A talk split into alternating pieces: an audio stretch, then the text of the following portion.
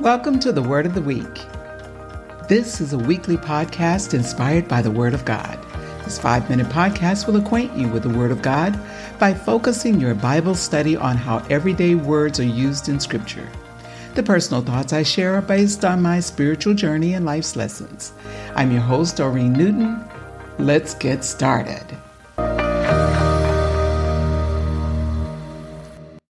The word of the week for the week of April 9th, 2023 is decay.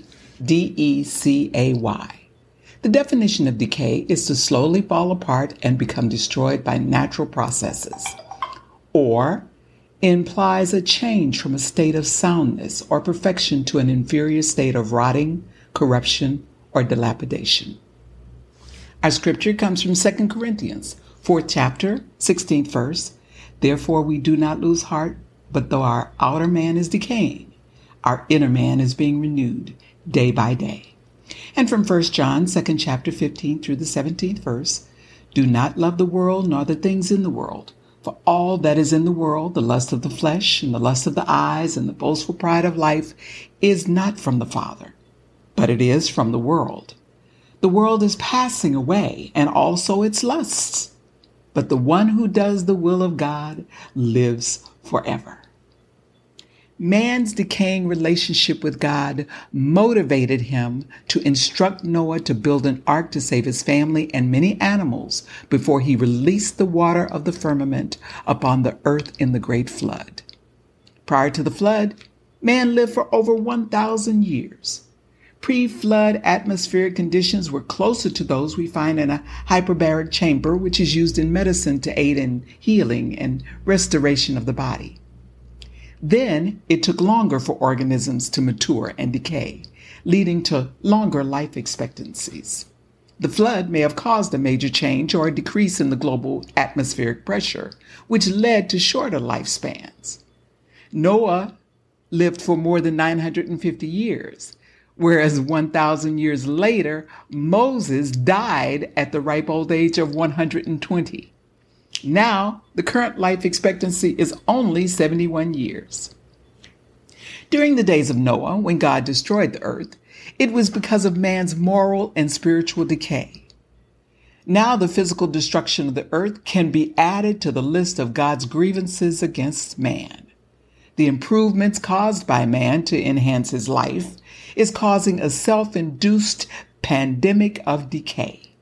His industrial, technological, and scientific advances of the last few centuries have accelerated the decay of the earth geologically, medically, intellectually, and spiritually. Man's use of fossil fuels and engines in manufacturing promotes the increase in greenhouse gases, resulting in the decay of the quality and quantity of worldwide food production. Man's uncontrolled use of plastic, styrofoam, diapers, and straws, none of which decay, only disintegrate into microplastics that seep into the food chain, causing new diseases and unexplained medical conditions. Man's search for truth through civil debate spiritual revelation and exchange of ideas has decayed to a mere knowledge of the practical sciences, Google searches, and book restrictions that limit one's knowledge to the elements of education that teach self gratification, self determination, and self justification. Man's self imposed isolation changing family roles, and the reduction of multi generational influence has decayed into dysfunctional families, distrust of authority, tribalism, and the absence of love and respect for ourselves and others. Man has placed the earth in a hopeless, perpetual state of decay. The good news, however, is that the earth will survive the living word of God assures man that Adam's disobedience will not stand forever. Christ will return to judge the wicked and to redeem the righteous. There will be a new heaven and a new earth. When Christ returns, creation will be completely restored. Man will once again rule the earth, but this time in peace and harmony, all according to the grand purpose of God.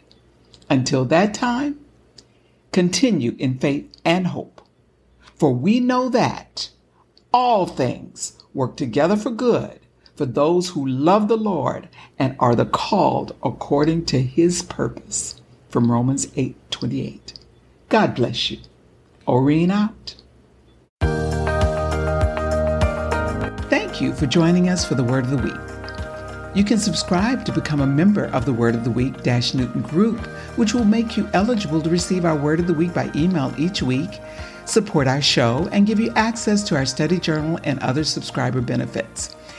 You can email me at C-A-N-D-O Newton at gmail.com. That's Can Do Newton at gmail.com. God bless you. Out.